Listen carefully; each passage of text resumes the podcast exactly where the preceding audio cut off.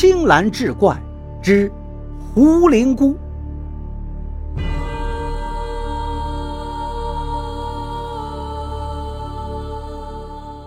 话说唐胜利年间，望江楼美妙绝艳的老板娘胡灵姑向府台大人狄仁杰报案：自从该店住下赶考的书生后，一连多天再没客人了，反而无缘无故的死了几个人。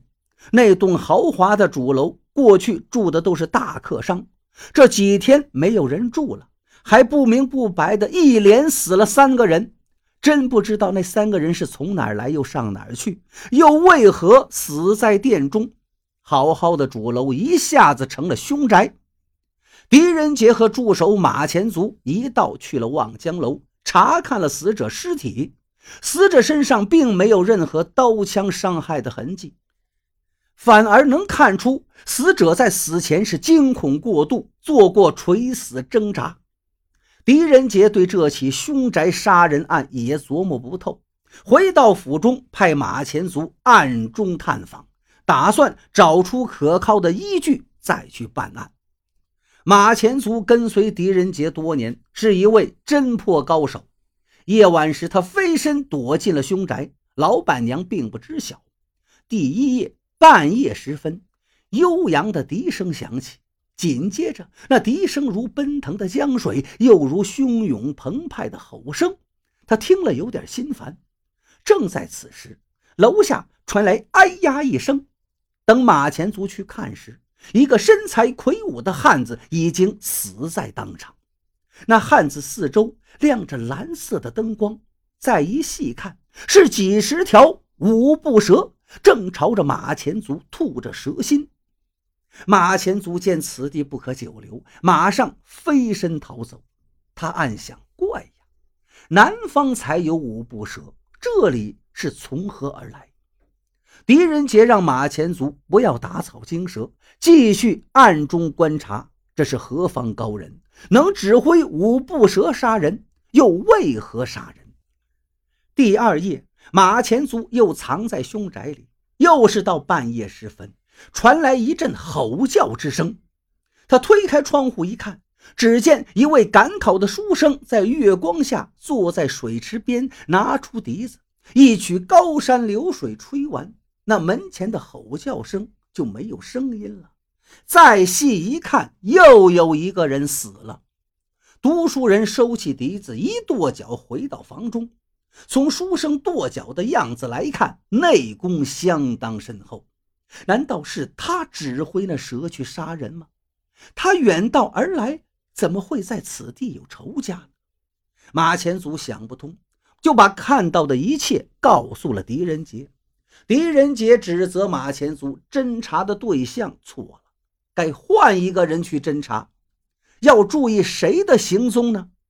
马前卒思索了一宿，店中没有第二个人呀。于是他决定跟踪老板娘胡灵姑试试。这胡灵姑实际上才二十来岁，人长得极为标致。不知为何，丈夫去远方做买卖后，三四年都没有回来，家里一切皆由这胡灵姑操办。第三天夜里，胡灵姑轻轻地打开房门，左右看了一下，又轻手轻脚关上门，小跑着去开了侧门。门内立刻闪进一个大汉，将胡灵姑一抱，风一样的跑进了他的房中。马前卒知道这胡灵姑是个浪荡之人，不想再看下去了。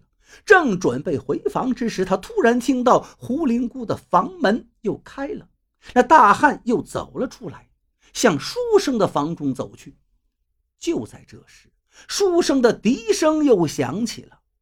这一次吹的是春江花月夜，一曲终了，那大汉走到半路，就一声不吭的死到了路上，吓得跟在后面的胡灵姑飞一样的往回跑，马上就关了房门。马前卒仔细查看，地上又出现了无数的五步蛇，正高昂着头，难怪那大汉一声不吭的死了，不吓死才怪呢。马前卒没有惊动书生，马上向狄仁杰汇报。第二天，狄仁杰令人将老板娘传来，追问他为何要谋财害命，反而赔上了同伙的性命。这问的奇怪，让马前卒一时不知道狄仁杰是何用意。胡灵姑大喊冤枉，声称他守法经营，从未谋财害命，请大人明察。狄仁杰并不含糊，令马前卒带上胡灵姑去他房中查看。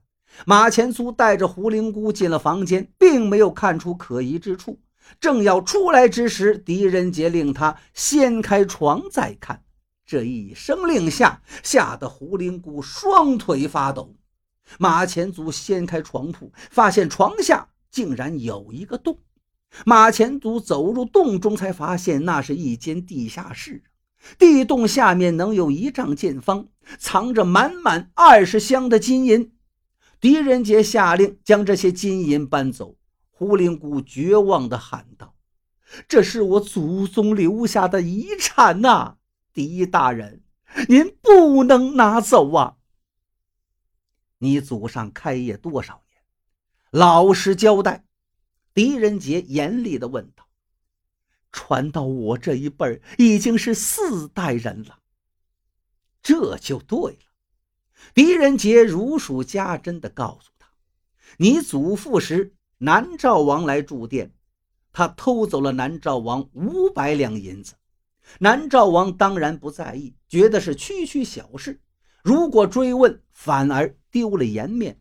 可是你父亲后来就不同了。”他把一位大商人的十八箱银子全都换成了石头，那商人欲与你父亲对簿公堂，你父亲反而令人将商人打成了哑巴呀！可怜那商人一路讨饭回去了，你父亲怕别人追杀，带上你母亲弟弟逃生，留下你来看店。我不曾说错吧？